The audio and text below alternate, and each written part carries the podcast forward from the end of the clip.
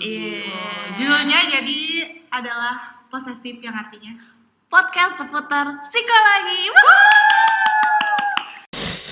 ada beberapa ada beberapa tipe delusi juga tuh. Kayak salah satunya grandiose kalau nggak salah namanya tuh. Jadi mereka seakan-akan eh, adalah utusan Tuhan atau nabi itu. Terus delusi lainnya tuh Oke, yang mungkin relate ke sini tuh eh, namanya erotomania erotomania tuh eh, kayak lu merasa si member ini nih jatuh cinta sama lu nih. Padahal kenyataannya belum tentu. Gue bilang nggak bilang nggak juga ya tapi belum tentu gitu.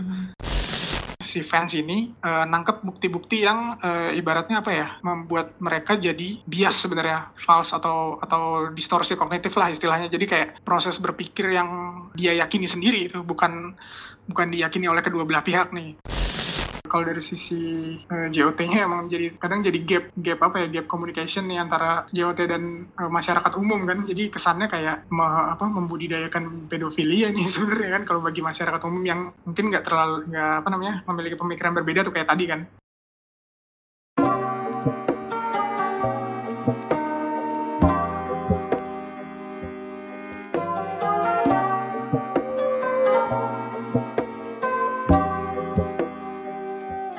Halo semuanya, welcome back to podcast Bingo Ijo. Jargonya mana? Jargonya. Berdua di rumah ngobrolin JKT48. Oke. Oke, teman-teman Bala Bingo. eh, kali ini kita bikin episode tuh sebenarnya habis mengalami hari yang sedikit berat sih. Apaan? I- Oh, Ah, oke. Jadi barusan ini tadi adalah hari di mana ada war tiket untuk sensuraku. Tapi yang dapat Sensur aku 4 tim plus eh, fit call terakhir juga bagi member yang iya, mau lulus. bener banget. Hasilnya? Cuma hasilnya di luar harapan sih.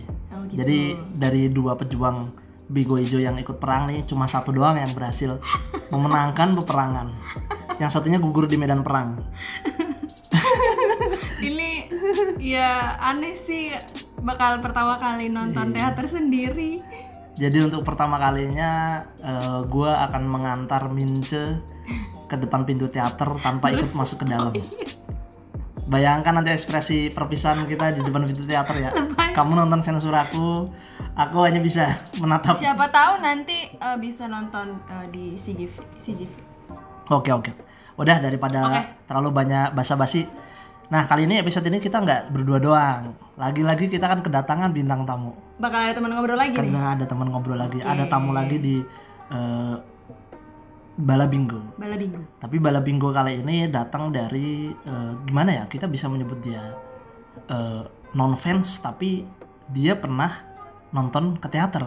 Pernah nonton ya? Iya, pernah nonton Pernah ke nonton. teater. Jadi kita nggak bisa dia bilang sel 100% non fans gitu. Nah, di sini kebetulan teman kita ini punya background yang menarik nih. Apa tuh? Kita langsung sambut aja. Halo Tama. Hai. halo eh kedengeran nggak suara gue Kedengeran kedengeran aman aman jelas Oke, jelas. siap non fans ya Ah, gue bingung nih. Ini Atau mau dibilang fans? Mm-mm. apa ya gue menyebutnya apa ya wota bukan wota juga bukan ya wota syariah kali ya Wota syariah, oke. Ada, Oh, gue mendoakan aja biasanya. baru. wota syariah. Oke oke. gitu kan. Iya baik baik baik. baik. Tapi tapi Anda udah pernah mengal punya pengalaman eh, experience bertemu dengan member, nonton langsung kayak gitu-gitu udah pernah ya? Atau boleh? Eh, pernah tapi memang sebatas nonton aja sih mungkin eh, level kedekatannya nggak nyampe handshake gitu itu enggak ya. Oke. cuman emang sampai apa namanya eh, ya udah nonton konsernya terus ke sempat ke teater gitu kan. Hmm. sempat juga tuh kayak gitu tuh. Nah emang sih emang emang apa namanya ya sampai situ aja gitu. Ya mungkin bisa jadi non fans juga mungkin ya. Oke, non fans tapi oke. engage gitu ya. Oke, oke. Jadi eh, mungkin kita akan eh, ngenalin dulu Tama. Ini adalah eh, teman kita yang kebetulan punya background pendidikan eh, psikologi ya.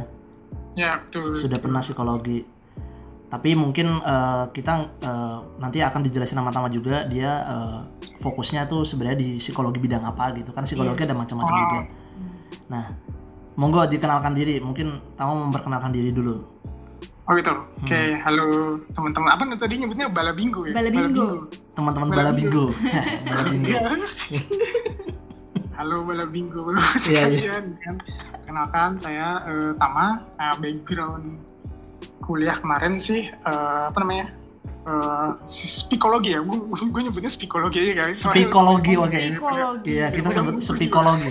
Oke, oke Ya, ya. ya psikologi psikologi tapi ya emang eh, fokus gue biasa di eh, psikologi sosial terus saat ini sih kerjaan emang riset riset riset riset gitu kan riset riset terkait si psikologi di dunia digital lah tau lah ya Cie. Ya. Jadi ya siap, mungkin eh, kayak gitu sih kayak gitu aja sih Gre. Oke, oke, oke.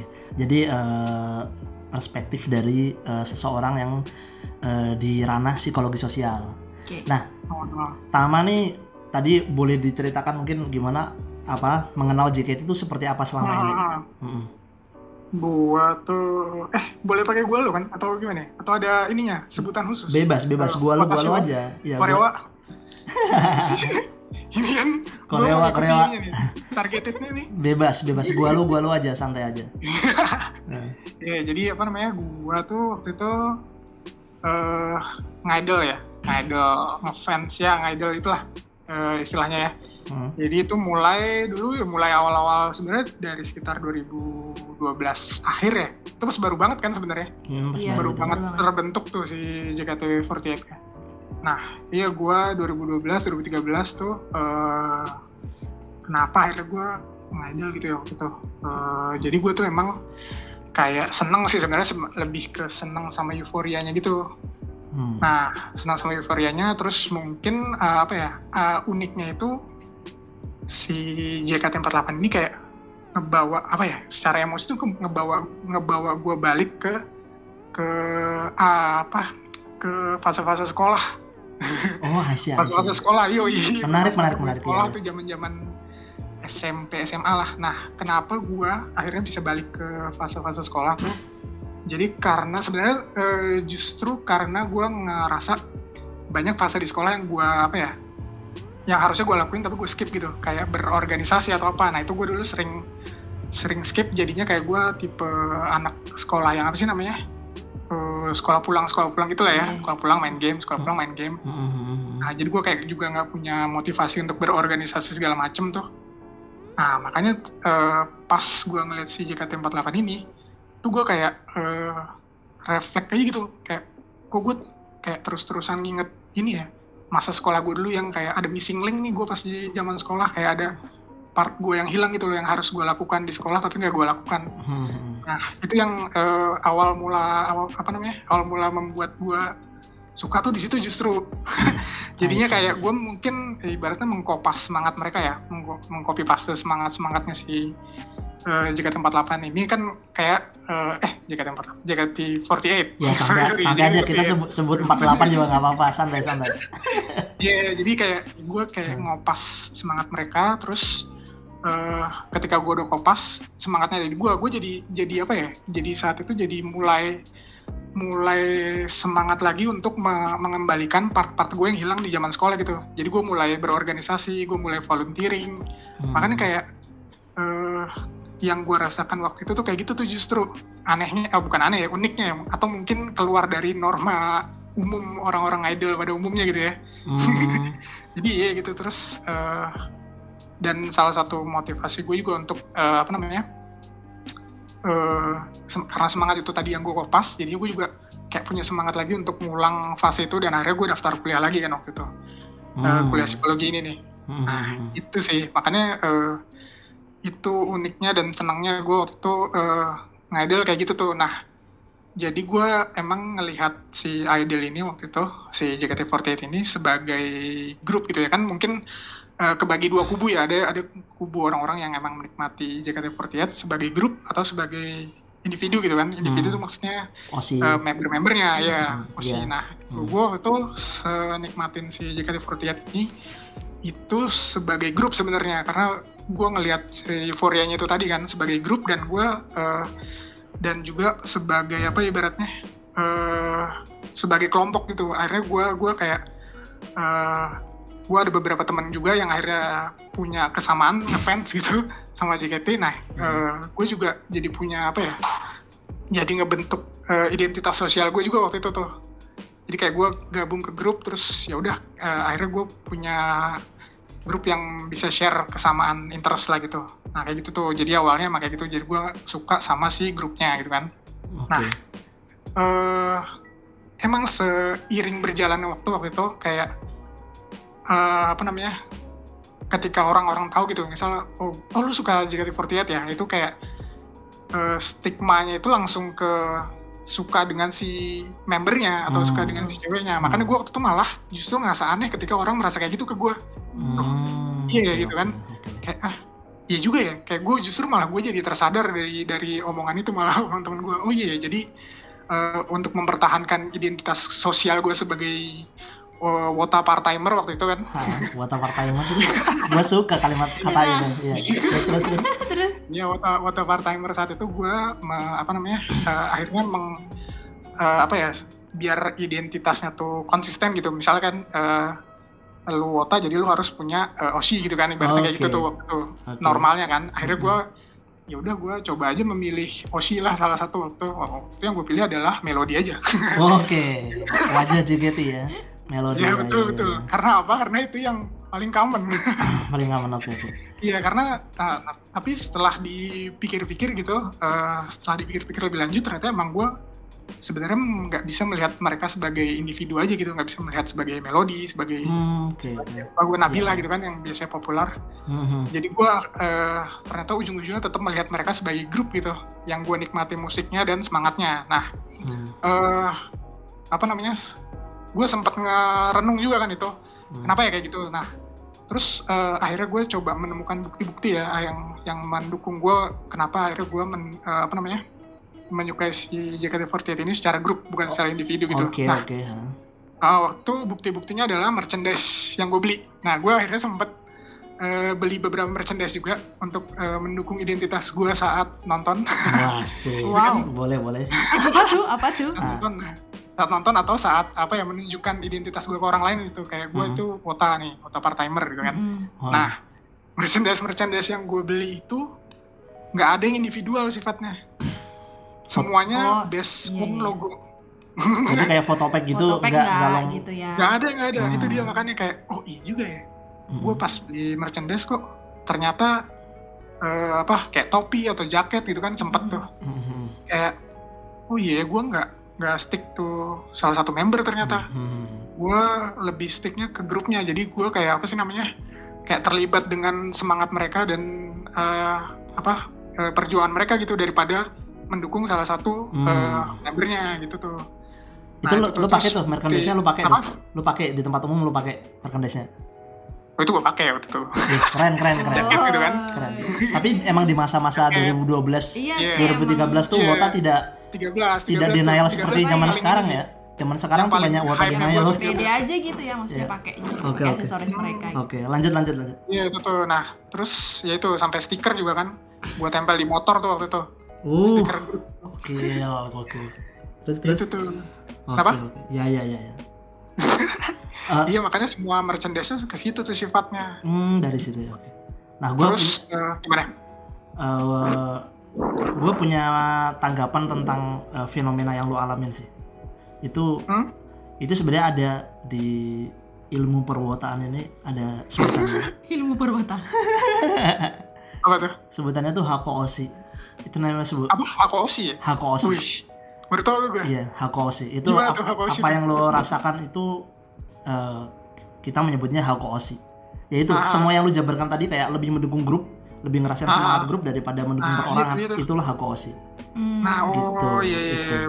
itu gua Aku Osi ya. hakoosi itu berarti lo Sini mungkin ya. adalah seorang hakoosi dan eh, itu emang jarang maksudnya nggak banyak tapi ada fans-fans yang hakoosi itu ada Aku Osi ya. lanjut Nah, lagi lanjut lagi tadi lo eh, habis itu Hah? dari habis lo Oh, beli iya. merchandise kan lo manusia Ah, ah. lo menemukan bukti kalau lo tuh sebenarnya hakoosi itu dengan Iya. kecenderungan lo beli merchandise kayak gitu gitu kan terus terus Ah, terus eh, alasan lain gue juga suka si JKT kan karena tadi di awal yang gue kopas semangatnya itu kan. Nah, ternyata itu juga terbukti dari lagu-lagu yang gue favoritin sebenarnya itu tuh yang gue ngeliat juga ya Oh, Oke. Maksudnya lagu-lagu yang gue favorit itu malah tema-temanya yang eh kayak apa sih kayak perjuangan gitu kali ya Hmm. Oke. circle tapi perjuangan itu jadi kayak misalnya si apa Sonichi Hmm, Oh iya. Sonichi jelas. Sonichi ya. Sonichi jelas. eh, Jelas. hanya lihat ke depan tuh apa ininya judul My Mai Suka si Mukane. kamu kane. ya terus sama First Rabbit nah itu kan Oh, iya. kayak tema-tema yang kayak ngedobrak lu untuk jadi apa sih namanya eh, versi diri lu yang lebih baik gitu sebenarnya kan tema-temanya tuh Bener banget, bener banget. perjuangan makanya kayak gue liat oh iya ya si favorit favorit gue juga ya memang sih gue apa eh, musiknya kan easy listening ya jadi maksudnya eh, dan mengingatkan ke anime animean juga semangatnya Benar-benar. emang Yugi banyak yang juga gue suka sih. cuman yang difavoritin eh, pada masa itu tuh eh, lebih ke itu tadi tuh makanya oh iya jadi gue nggak juga waktu gue suka sama eh, JKT48 sebagai grup dan karena gue bisa kopas semangat mereka gitu ke kehidupan gue gitu Terus lu Gitu, mulai mulai. mulai mulai vakum berarti berarti udah mulai vakum ya. Sekarang kan udah nggak ngikutin lagi kan. Hmm, cuman paling kayak seasonal ini aja untuk mendengar-dengar lagunya lagi gitu. Oh, masih secara lagu mah masih ngikut-ngikutin kabar-kabar Jadi dikit. mungkin kayak ada beberapa waktu sekali kayak gue langsung, eh gue kalau eh, jadi kayak ada mungkin eh, fase di mana gue denger lagi gitu lah. Seminggu atau dua minggu full tuh kayak dengerin lagi lagu-lagunya, terus habis itu hilang lagi. Terus Oke. ntar ada lagi tuh fasenya muncul lagi tuh, eh Hmm. denger lagi. Iya, jadi iya. kayak nostalgia aja jatuhnya kan intinya. Oke, oke. sekarang emang 2014 lah udah udah mulai 15 15 15 tuh udah mulai enggak udah Redup mulai ya? apa ya udah mulai surut lah kalau dari guanya ya Oh. Mirip sebenarnya sama gue, kisah gue. oh iya Gue juga Iya, mungkin- gua juga surut di 2015 sama. Surut di Oh, iya. 2015. S- Bener-bener waktu itu pas 2015 ke atas tuh emang bener sangat minim banget gue ngupdate tentang JKT juga. Sampai nah iya 2019 gue balik ngada lagi karena buat quality time sama ini Ica. Kecil-kecil. Nah, Boleh, sekarang boleh. kita udah mulai masuk ke bagian eh, bagian-bagian yang pengen kita bahas eh, dengan lu nih. Karena hmm, gimana? lu lu pas banget punya background psikologi sosial, maksudnya psikologi dengan dengan bidang perspektif psikologi Iya. sosial. Yui. Nah, gua ada pertanyaan-pertanyaan tentang ini dulu deh. Eh, pertama tuh gimana dari kacamata lu secara keilmuan psikologi lu ngelihatnya pop culture idoling ini nih, pop, ke pop culture idoling ini itu gimana lu ngelihatnya? Kayak gimana orang bisa ada edik ngidol, bisa kecanduan ngidol kayak gitu. Ya. Terus kenapa orang bisa rela apa ya mati-matian eh, ngabisin duit dan eh, datang jauh-jauh atau apa untuk mendukung idolnya mendukung kayak gitu. Osinya kayak mendukung Iya, ya. Untuk lain-lain nah itu tuh Iya. gimana perspektif lo ngeliat ini? gue tuh iya sih dulu gue hampir hampir mau jadi ini topik penelitian ilmiah juga sih sebenarnya Hmm, menarik, menarik, menarik. Iya. karena nggak menemukan apa alasan yang mendukung gue waktu itu untuk Oh. menyelesaikan ini gitu. Oke. Jadi, nah, eh, emang sih kalau gue ngelihatnya justru dari, kalau gue lebih ke fenomena apa, kemunculan si fandomnya itu ya, kemunculan si fandom-fandomnya JKT48 ini nih, Hmm. eh, Wota kan, mungkin kita nyebutnya apa sih Wota ya? Ya kita sebut aja Wota walaupun kadang-kadang beberapa fans JKT48 sih sebenarnya ya iya. Iya, lebih ke fans aja ya. Kalau Wota tuh, iya. Yang Berarti, udah- Kalau fanatik gitu ya kalau Wota tuh level fanatiknya udah tinggi dan dia nggak cuma dukung satu grup, tapi Iya. benar-benar Oh, oh, oh. udah hatam tentang idol, idol group group lah. ada grup lain gitu dan kultur-kultur idol group. Cuma eh, rasanya tuh kalau kita nyebut emang paling enak nyebut dengan kata Wota sih. iya kayak fa- udah udah sebutan khusus lah. Tuh gitu. Oh, Oke. udah mengalami pergeseran makna lah. Kita mah kita sendiri sebagai fans JKT pun nggak apa-apa disebut Wota. iya maksudnya kayak lebih ada sisi spesialnya aja sebagai fans JKT gitu kan Ya maksudnya, Iya, iya, maksudnya betul. itu udah seperti sebutan aja lah. Sebut Iya, Wota pun nggak masalah sih. Nah. Se- sebut Iya, Wota. iya. nah. Gue jadi apa sih namanya? Eh, iya, gue ngelihat lebih ngelihat ke fenomena fandomnya ini nih kayak gimana sih fandomnya ini terbentuk, gimana akhirnya mereka juga punya struktur gitu kan di dalamnya, Mm. struktur tersendiri dan eh, aktivitas yang terorganisir gitu lah ibaratnya. Nah, eh, gue ngelihatnya dari segi situ tuh. Nah, eh, apa sih namanya? Kalau dari segi psikologi yang gue lihat kan ya emang mereka ini eh, kenapa akhirnya terbentuk si fandomnya ini nih karena mereka eh, merasa apa ya mereka tuh mer- merasa terkoneksi satu sama lain sebenarnya merasa diterima di dunianya ini kayak bisa jadi dia merasa kurang adanya penerimaan di dunia yang lain gitu di komunitas lain atau di lingkungannya nah akhirnya terbentuklah satu eh, fandom baru ini yang eh, membuat mereka tuh merasa diterima karena mereka memiliki interest yang sama gitu kan jadi kayak mereka ngerasa aman aja berada di tengah-tengah si apa namanya eh, fandom ini nih gitu sih terus paling ya soal si apa yang kayak fans ngedukung gitu ya Mhm. kayak kenapa akhirnya mendukung member sampai sebegitunya gitu ya Mhm. karena memang eh, salah satu traits yang dimiliki member itu kalau gue lihat dari segi psikologi adalah eh, mereka tuh memiliki kemiripan sebenarnya dengan si fansnya ini. Jadi fans ini akan me- me- apa, melakukan eh, support kepada member yang memiliki traits atau sifat yang mirip sebenarnya dengan si eh, member secara nggak sadar gitu ya.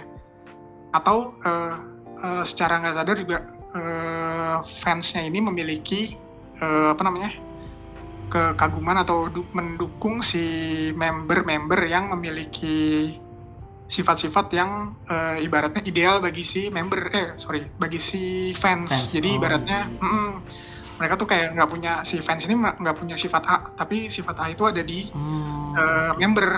Nah, dia makanya ngedukung itu tuh karena sih sifatnya ya. gua- emang kan sebenarnya kalau kita ngelihat sekilas tuh karena ini kan sebenarnya karena apa? Mungkin karena visual eh, wajahnya atau gimana itu kan. Mhm. Tapi ternyata secara secara nggak sadar itu gue baca-baca di beberapa penelitian tuh Hmm. karena mereka memang sebenarnya eh, kayak unconsciously-nya itu eh, mendukung karena memang memiliki kemiripan nih atau memiliki konsep Oh, oke. konsep eh, konsep apa ya ibaratnya konsep sikap yang diinginkan oleh si fans sebenarnya jadi fans itu nggak punya tuh sikap itu tapi si sikap itu yang diinginkan sama si fans ada di member nah itu tuh Hmm. makanya dia mencoba untuk eh, menjadi sama dengan member justru Ini gue, lu udah, lu udah pernah dengerin podcast Bingo Ijo belum sih tam? yang mana yang mana yang mana Enggak, karena gue pernah. Tapi ini mirip banget apa yang Serius? sering kita omongin. Gua, gua sama Ica sering banget. Kadang-kadang nyisipin, nyisipin eh, hal ini di beberapa episode podcast kita. Kita sering ngomongin yaitu beberapa eh, salah satu alasan kita milih Osi terutama Mhm. itu karena ada kemiripan eh, sifat atau karakter, karakter atau perilaku dari si Osi itu yang ada di diri kita. Hmm. Nggak 100% mirip, tapi eh, banyak lah, banyak hal atau beberapa hal yang itu kayak kita ngelihat diri kita sendiri. Jadi kita seringnya memakai kalimat gini nih. Kita memilih Osi itu sebenarnya melihat cerminan diri sendiri. nah itu itu tuh itu juga yang terjadi sebenarnya dari beberapa, beberapa penelitian yang udah dilakukan tuh nah Awal- sama jadinya itu juga yang menjawab mungkin itu juga yang menjawab eh, kenapa emang dia level dukungannya tuh sampai setinggi itu gitu kan sampai bela-belain ke Jakarta dari da- dari daerah mana gitu kan. Karena karena secara nggak sadar jangan-jangan mereka ingin melihat dirinya sendiri eh, di atas panggung gitu. Oke. tampil sempurna. Itu itu awalnya tuh gua awalnya nggak tahu tuh gue hal itu tuh nggak sadar. Itu benar kata lo tadi unconsciously tanpa sadar. Nah gue baru sadarnya tuh emang setelah Iya. beberapa lama ngidol terus ngerenungin hal itu terus akhirnya eh kayaknya kecenderungan gue milih OSI itu itu Hmm. karena ada beberapa hal yang mirip sama diri gue di OSI itu gitu Hmm, nah itu hal iya Nah, dari penjelasan lo tadi gue nangkep dua poin sih. Itu adalah salah satu. Nah, yang kedua adalah tadi yang lo bilang adalah punya sikap atau sifat yang ideal yang gak dimiliki sama Iya, si fans. gitu iya betul Jadi kayak Betul. bisa jadi mungkin kalau gue mencoba ngambil garis besarnya adalah kita punya kemiripan nih sama si Hmm. member. Tapi member itu punya tambahan sifat lain yang ngelengkapin eh, karakternya Karakter dia, kita. Kar- yang ngelengkapin dirinya dia jadi lebih lengkap dari kita gitu. Iya. Jadi kayak, iya wah dia tuh versi gua tapi lebih ideal. Iya, gitu. aku versi eh si member itu tuh versi eh kita versi lebih Ideal lebih lebih sem- ideal, lebih sempurna lah gitu eh, ya. lebih sempurna, lebih baik gitu. Nah kayak gitu jadi kayak, wah apa yang kita idam-idamkan misal gua pengen punya karakter kayak gini sifat terus pas gua ngeliat Osi itu, weh Osi itu punya karakter yang gue dambakan gitu. Hmm. Nah, itu. Iya tuh. Sebenarnya dua eh, dua faktor itu adalah yang paling kuat ya sebagai determinan faktor itu untuk memilih si member atau OSI ya yang pengen di didukung gitu atau disupport ya itu tuh karena eh, ibaratnya lu punya lu kan punya konsep diri eh, konsep diri saat ini dan konsep diri ideal kan lu tuh harus menjadi seperti apa kan nah Mhm. menjadi seperti apanya itu ada di idol yang apa atau di member itu kan Mhm. tadi Iya. gitu kira-kira Eh, dan dan gue ngeliat salah satunya sih tapi ini eh, nggak munafik dialami oleh banyak fans Ah. pasti eh, visual kecantikan Ah. paras nah itu adalah salah satu hal yang jadi faktor menyempurnakan itu jadi oh, nggak oke. bohong nggak bohong emang lah. Orang pasti sukalah dari segi kecantikan kan dari fisik Ah, lah ah, ah. pasti Awalnya banyak pasti ngelihat fisik fis- melihat fisik osi. dulu gitu. Nah. Ah, di- ah. dia akan lebih dalam lagi deep Hmm, mendukung si member itu ketika udah tahu Hmm. karakternya. Dan karakternya. dia menemukan karakter si member itu punya kemiripan dengan dia. Hmm, tapi dengan sifat dengan tambahan eh, sifat lain yang lebih ideal atau karakter lain lebih ideal. Kayak gitu. Jadi itu akan makin deep tuh eh, rasa ingin mendukung si member itu ya Ya, jadi ini eh, apa namanya eh, valid juga di Masius dan Baica juga ya terjadi seperti itu juga ya Iya emang Valid, eh, eh, valid. emang kita ngerasanya kayak gitu sih. Jadi kayak mirip sih yang oke ini ini kayak gue banget gitu ya gitu. Dukung ah Iya. gitu. Iya, jadi kan mungkin awalnya kayak ya udah ternyata tiba-tiba kita mendukung A atau B gitu kan. Kayak terus lama-lama baru ternyata sadar gitu, oh iya, dia tuh punya sifat yang mirip sama gue gitu ya. Lah. Ini- Jadi mungkin perwakilan gue di dunia sana gitu di, di dunia JKT. gitu. ini bala bingo eh, yang mendengar ini kita nggak ada kong kali kong ini itu kita kita gua sama Tama sendiri eh, belum pernah bahas tentang hal ini maksud gua tentang eh, perspektif dia kenapa seseorang ngidol mendukung Osi itu belum ini baru dijelasin Tama dan emang emang valid itu maksudnya itu emang benar Iya. apa yang Apa yang kita rasain? Gua apa yang sama- kita alami lah gitu iya ya. kita alamin apa yang gua sama Ica alamin tuh sama kayak yang lu jelasin itu kita kita tadi belum ngomongin ini ya nggak ada kong kali kong ya Tam serius serius itu Eh, tadi kayak Valid. ka- kaget sendiri lah. Iya sama. Iya. ya mungkin kalau mau ngambil sampling lebih besar banyak fans lain Iya. mungkin punya pendapat berbeda tapi kalau mau Ya, ngambil betul. ngambil sampling dari pendapat kita berdua ini aja sendiri eh, Ah. itu emang valid maksudnya apa yang lu jelasin tuh ya emang kita rasain Iya. juga benar Iya, betul, betul.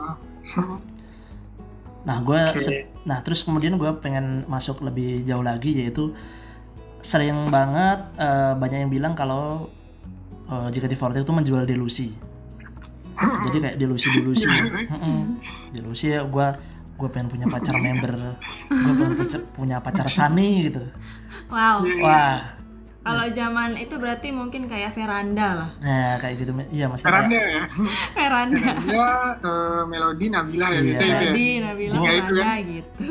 gue gue seolah eh, member itu adalah pacar gue gitu misalnya delusi delusi seperti itu Walaupun ada yang terjadi ya. ya Nah. ada beberapa kasus-kasus khusus yang akhirnya menikah dengan fans Ah, gitu iya. tapi itu ya spesial case lah beda Betul. nah itu tuh eh, delusi-delusi ini nih gue penasaran kenapa gimana ya lo punya perspektif sendiri nggak tentang eh, gimana delusi JKT48 itu bekerja eh, ke fans-fans ya dan apa benar delusi itu memicu kebahagiaan?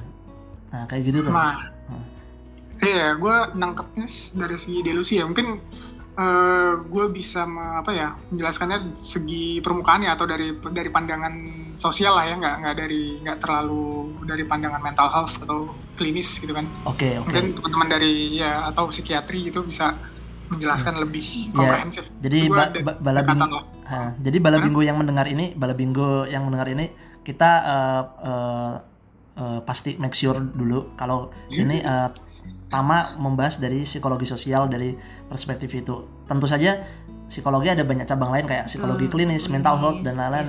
Itu mungkin eh, kalau ada yang psikiater atau apa yang dengerin ini yang lebih ini bisa berbagi pendapat. Nah tapi untuk Betul, bagian ini kita akan bahas dari eh, psikologi Aha, sosial. Sosial. menurut Tama. Oke. Hmm. Nah, kalau gua ngelihat dari sisi sosial, eh, ya ini jadinya stigma sebenarnya. Stigma untuk anak-anak eh, orang-orang yang fans sama JKT48 kan. Jadi mungkin mereka nggak delusi secara nyata gitu kan. Delusi itu, delusi yang sebenarnya kalau eh, nangkap delusi yang secara nyata itu by, defi- by definisinya, delusi itu kan kayak lu men- me- apa namanya, me- me- apa ya, membuat realita lu sendiri kan jadi eh, ada beberapa ada beberapa tipe delusi juga tuh kayak salah satunya Grandiose kalau nggak salah namanya tuh jadi mereka seakan-akan eh, adalah utusan Tuhan atau nabi itu. Dan, Wah. dan membawa agama tertentu. Nah itu salah satunya. Terus delusi lainnya tuh Oke. yang mungkin relate ke sini tuh eh, namanya erotomania. Erotomania tuh eh, apa sih namanya? Kayak lu merasa orang lu merasa eh, si member ini nih jatuh cinta sama lu nih.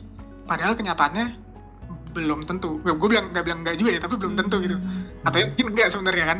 Karena mungkin nggak nggak bisa nggak kenal secara langsung juga tapi si fansnya ini bisa nganggep kalau si apa namanya idol ini nih si member ini jatuh cinta nih sama dia. Nah eh, kenapa bisa akhirnya kayak gitu? Hmm. kalau dari sisi yang bisa gue lihat sih mungkin eh, apa namanya si fans ini eh, nangkep bukti-bukti yang eh, ibaratnya apa ya membuat mereka jadi eh, bias sebenarnya false atau atau distorsi kognitif lah istilahnya. Jadi kayak kayak ada proses berpikir yang eh, dia yakini sendiri itu bukan bukan diyakini oleh kedua belah pihak nih. Jadi si Hmm. fansnya ngeyakini kalau si member jatuh cinta nih sama dia. Nah bukti-bukti itu antara lain apa? Nah si fans ini kan mungkin kayak dia datang dia mengikuti berbagai aktivitas ke ke idolan ya kayak eh, datang ke teater atau datang ke konser atau eh, misalnya apa handshake ya yang paling ini tuh kegiatan handshake kan ya Iya ya itu atau ada ada ada diskusi gitu-gitu nggak ada Yang- ya? yang paling- Diskusi- diskusi paling gitu. intim sih handshake paling intim.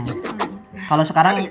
sekarang video call tam sekarang di Video era call ya? pandemi. Oh, Iya. gila, keren juga Lu belum belum tahu ya kalau ada video call ya sekarang. gue. Oh iya ya oke. Nah itu paling intim Hah? paling intim sih menurut gua handshake atau video call itu sih.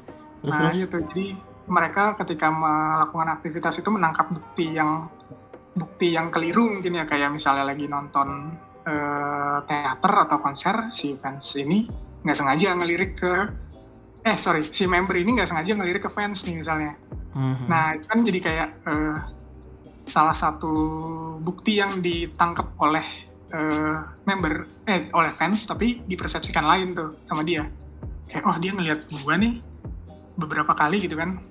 Terus pas handshake juga gitu kok kayak dia ngobrolnya eh, sama gua kok eh, kelihatannya ini ya eh, erat banget deket banget gitu ya nah itu jadi kayak eh, mungkin itu bisa jadi bibit-bibit awal sebenarnya untuk si istilah delusi ini nih walaupun gua nggak tahu ya ada case ekstrim itu nggak sih untuk si delusi ini nih yang emang dia sampai karena eh, case delusi itu kan biasanya pelakunya itu emang sampai ngelakuin tindakan-tindakan yang Nah. kayak apa eh, stalking nguntit Oke. si si orang-orang yang apa namanya di delusi ini nih Hmm. ada nggak sih se- sejauh itu gue sih belum menemukan Nah. ya ininya Kamu kamu mau Ya. cerita?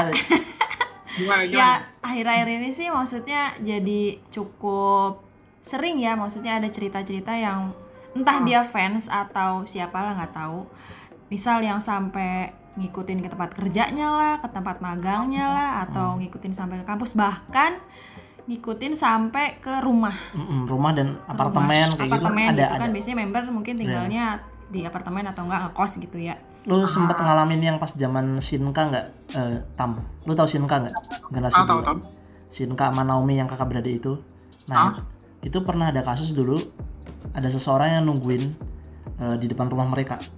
Hmm. Nungguin, bener nungguin, duduk, nungguin iya? di sana. Iya, bener sampai kayak gitu. Terus eh, ditengarai juga orang itu juga yang melakukan eh, DM atau reply komentar Hmm. ke postingan-postingan sosmed Shinka ngaku-ngaku kalau dia punya hubungan dengan Naomi atau Shinka. Hmm. ada yang kayak gitu juga. Tapi yang yang terbaru ada lagi. Yang terbaru tuh yang sama Sani dia nguntit sampai apartemennya Sani sampai Iya. sampai bayar satpamnya katanya. Infonya Untuk sih itu. begitu ya. Jadi sampai posting di sosmed juga dia memicu keributan juga dengan posting di sosmed kalau dia bilang kalau eh, kalau Sani suka sama gua dan gua suka sama Sani lu mau apa? Kayak gitu. Ngeri juga ya. Itu iya sih. sampai sejauh itu. Itu yang benar itu maksudnya dia membentuk realitas sendiri. Itu kata lo tadi erotamani ero, erotomania. erotomania ya istilahnya. Erotomania. erotomania. Realita ya ibaratnya realita yang bisa dia terima adalah eh, member ini jatuh cinta sama dirinya gitu. Nggak nggak bisa nggak bisa alasan lain. Dia nggak mau nerima alasan lain gitu. Dia nggak mau nerima realita lain gitu. Realita baginya ya cuma itu aja tuh makanya Heeh, jadi heeh.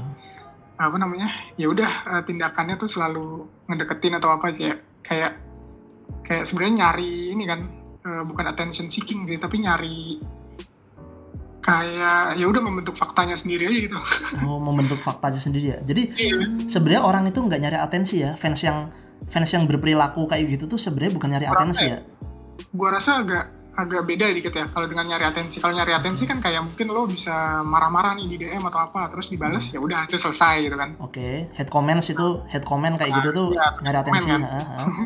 attention nah kalau ini tuh kayak dia nggak terima dengan realita lain gitu. Jadi ya ini kan harusnya dia cinta sama gua nih. Harusnya ya maksudnya eh kan delusinya itu kayak apa membuat dia berpikir apa ya eh, konsisten atau logikalnya itu jadi kayak gitu kan jadi kayak kalau cinta ini emang harusnya kan eh, ada pertemuan atau ada interaksi kan yang terjadi nah ini kan nggak bisa didapat tuh makanya Hmm. terus nyari tuh Hmm. untuk nyari untuk dapat si interaksinya itu tuh Hmm.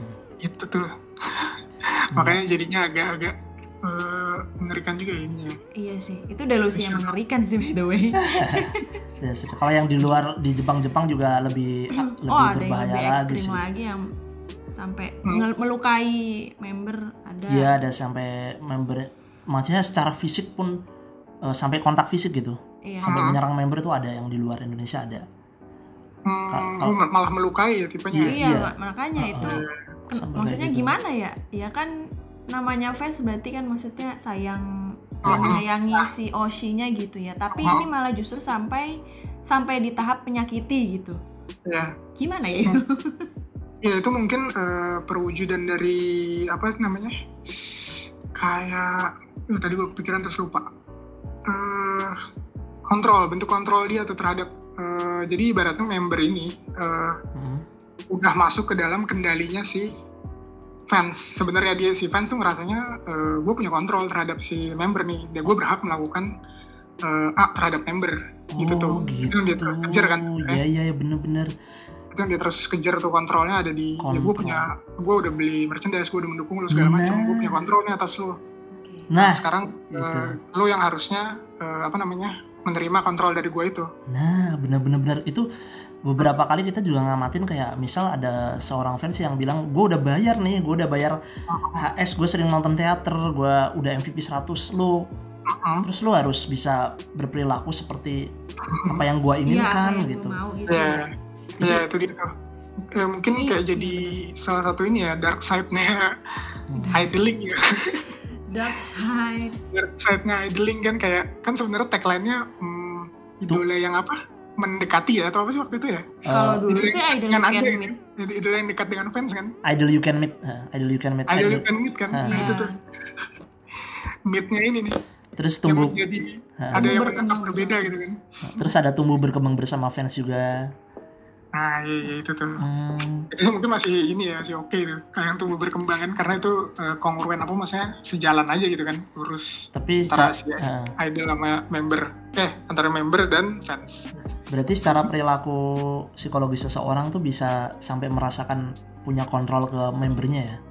Iya itu sih kalau yang eh, bisa ditangkap ya.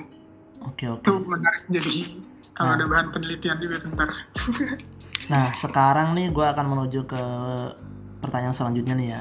Aha, Ini juga sebuah stigma sih. Iya. Stigma yang menurut gue logical fallacy yaitu sesat pikir soalnya eh, orang seringnya beberapa orang yang ngomong ini tuh nggak bener-bener tahu tentang dunia eh, idoling ini. Mm-mm.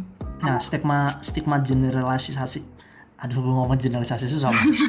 stigma mengeneralisir ini Iya. itu tuh sering disebut eh, sering orang-orang nyebut kalau wah ngadil JKT tuh terkait dengan pedofilia gitu. Apalagi kemarin-kemarin tuh sempat ada yang nge-tweet itu. Orang yang nge-tweet, gue rasa orang yang nge-tweet tuh well educated juga sih sebenarnya. Dia ngomong pokoknya dia ngomong nge-tweet panjang, tapi salah satu kalimatnya yang eh, disoroti adalah eh, yang disoroti anak-anak fans JKT itu terutama ketika eh, pedofil dilarang tapi JKT48 dilegalkan gitu. Maksud gue dibolehin di Indonesia. Oh gitu. Ya, dia dia menyebut kalimat gitu, pedofil dilarang tapi JKT48 dibolehin di Indonesia. Artinya ini stigma yang udah dari dulu ya juga ya. Kalau terka fans fans JKT48 sering diidentikan wah lu pedofil pedofil pedofil gitu. Oh, lu suka anak di bawah umur gitu misalnya gitu. Nah ini nih padahal secara demografi sendiri demografi sendiri pernah ada yang lakuin riset. Kalau misal usia eh, fans JKT itu yang usianya 25 ke atas 30 Hah? 25 sampai 30 yang artinya itu usia di atas rata-rata usia member itu tuh le- dikit nggak nggak tinggi. Yang paling tinggi itu justru usia remaja. Demografi secara usia. Itu pernah ada risetnya. Tuh, nah ya itu risetnya bisa dilihat kalau misalnya ada bala bingung yang penasaran pernah ditulis di salah satu artikel Mamen. Nah Hmm. nah gitu tuh. Jadi Hmm. makanya itu kenapa bisa ada stigma pedofil. Nah tapi gue pengen nanya dulu pedofil sendiri apa sih? Sebenarnya menurut menurut lo nih dari kacamata lo Ah. pedofilia tuh apa? Gitu. Eh, by definisi sebenarnya eh, suka ya suka sama anak-anak yang eh, belum masuk masa puber nih. Biasanya di bawah 13 tahun. Nah itu ya by, by definisinya sukanya itu ya lu memiliki apa sih namanya eh, ketertarikan atau dorongan eh, dorongan seksual lah ibaratnya gitu ya eh, terhadap si anak-anak ini yang usianya di bawah 13 tahun ya biasanya di bawah 13 tahun ya ininya eh, penentuan puber atau enggak tuh Oke. jadi emang sebelum fase puber lah oke Oke, itu menarik karena eh, kebalikan juga dengan JKT ya yang rata-rata juga udah lewat masa fase puber nggak sih? bener banget Iya. Tapi emang ada ada yang Ada juga ya? ada special case di mana eh, kadang-kadang eh, ada Ah. member yang di bawah 13 tahun ada tapi itu kayak setahu aku nggak banyak ya cuma satu dua kali Satu, dua, kejadian dua. kayak Oh, gitu kan. rata-rata ya 15 tahun ke atas lah. Iya rata-rata Ah. 15 tahun ke atas. Dan itu kalau misal yang di bawah 13 tahun tuh kayak palingan kayak 12 tahun mau 13 tahun. Kayak selisih berapa bulan doang Iya, kayak gitu. dan juga biasanya membernya looknya looknya tuh nggak kelihatan kayak bener-bener anak kecil banget. Biasanya kayak looknya udah sedikit lebih kalau pengamatan gue ya kayak gitu. Ada satu dua. Ah, tapi mayoritas cara Iya sih. rata-rata member itu usianya udah di atas usia puber sih menurut gue. Menurut kita ya. Ah. Hmm. Iya, iya kayak ter mungkin eh, kalau dari sisi apa ya eh, JOT-nya emang jadi kadang jadi gap gap apa ya gap communication nih antara JOT dan eh, masyarakat umum kan. Jadi kesannya kayak oh ini me- apa membudidayakan pedofilia nih sebenarnya kan kalau bagi masyarakat umum yang mungkin nggak terlalu nggak apa namanya memiliki pemikiran berbeda tuh kayak tadi kan jadi Hmm. emang eh, ya itu pedofil tuh pada kalau by definisinya kayak gitu emang emang dia suka sama anak-anak yang belum masuk masa puber nih kayak eh, ibaratnya ya kalaupun eh, menjalin komitmen atau menikah gitu ya udah dengan si anak-anak ini dengan si anak-anak yang sebelum masa puber ini nah itu emang eh, motivasi dibaliknya kan juga beragam ya. Salah satunya kan emang eh, punya apa namanya? Punya ya semacam logical fallacy tadi atau distorsi kognitif kalau eh, dia jadi over generalize orang dewasa itu eh, jahat buat dia. Hmm. makanya dia dia punya perbandingan kan ketika dia di masa kanak-kanak eh, banyak anak-anak. Ibaratnya mungkin case-nya misalnya eh, cowok gitu ya cowok nih cowok anak-anak cowok ini pas anak-anak tuh dikelilingi oleh eh, anak-anak cewek yang baik nih anak-anak tapi anak-anak kecil ya nah Hmm. terus tapi anak orang-orang dewasanya itu jahat-jahat sama dia Hmm. Nah itu bisa jadi eh, associate di situ tuh nempel. Jadinya sampai dia gede, dia tetap ngelihat kalau si anak-anak ini yang baik ke dia. Orang-orang jahat itu udah di overgeneralize sama dia kalau eh, orang-orang dewasa itu adalah jahat tuh. Makanya dia eh, jadi suka sama yang anak-anak sebenarnya. Itu salah satu ininya ya, salah satu apa namanya eh, case yang pernah terjadi tuh kayak gitu tuh. Oh itu benar berarti itu berdasarkan case yang pernah terjadi tuh bisa kayak gitu ya berarti ya? Karena Hmm, terjadi salah dari emang di, ditengarai oleh itu. Jadi dia emang overgeneralize kalau orang kalau wanita dewasa ini eh, nggak apa ya ibaratnya nggak atau jahat sih ke ke dia itu jahat Oh, atau oke. melakukan hal-hal yang mungkin sulit untuk dimaafkan sehingga dia punya apa pergeseran atau shifting apa mindset gitu ya kayak ya udah gue akan selalu suka dengan anak-anak gitu. Oh, itu itu case case yang pernah terjadi di salah satu seorang yang eh, mengalami eh, kelainan pedofilia itu ya. faktor lingkungan Iya. ya berarti ya Iya. Ya salah satunya motor lingkungan. experience experience juga. Iya Hmm. iya iya oke oke. Nah itu kalau dari definisi kan tadi kan kayak gitu tuh berarti Ya, sebenarnya. makanya kalau dari kalau dari segi apa ya masyarakat umum yang mungkin memiliki beda pendapat ya, dia maunya eh, ngedenger apa yang mau dia denger kan dia maunya ngedenger kalau ya udah JKT48 ini pedofil Hmm, Padahal- bener padahal ya sebenarnya nggak nggak kayak gitu kalau kalau mereka lihat lebih dalam gitu kan Iya iya. Banyak orang yang sebenarnya pengen mendengar apa yang ingin dia dengar. Eh, mendengar yang pengen dia dengar. ya semacam confirmation bias lah Oke. ya udah dia mau mau mau tahu jawaban yang mau dia denger dia dia ketika menemukan jawaban yang apa berbeda atau nggak ingin didengar ya ya udah itu nggak nggak masuk ke kupingnya lah ibaratnya diabaikan gitu aja Istilahnya confirmation bias itu tadi ya. Ya semacam confirmation bias Oke oke. Kita banyak menemukan Iya, iya. istilah-istilah baru lah. Iya iya. Kita ngeliat tahu fenomenanya tapi kita nggak tahu tuh kita menyebut apa tuh. Iya. Confirmation bias ya. Jadi ketika seseorang tuh sebenarnya memvalidasi apa yang dia ingin dengar sendiri gitu. Mhm. Jadi dia nggak nganggep. Jadi apa ya? Ya invalid jadinya kan. Dia ya di- sebenarnya invalid sih salah satunya kan nggak nggak berdasarkan data gitu tapi hanya berdasarkan perasaan itu jatuhnya maksudnya apa yang pengen didengar iya iya iya. nah itu tuh tolong s- kalau seandainya ada non fans yang mendengar ini eh, anda seharusnya udah tahu kalau ada logical fallacy bernama overgeneralization terus ada juga confirmation bias semoga eh, anda tidak terjebak dalam pemikiran seperti itu amin amin Episode ini terdiri dari dua bagian. Ini adalah bagian pertama. Kalau kamu mau ngikutin pembahasan selanjutnya, lanjut ke episode selanjutnya di bagian kedua.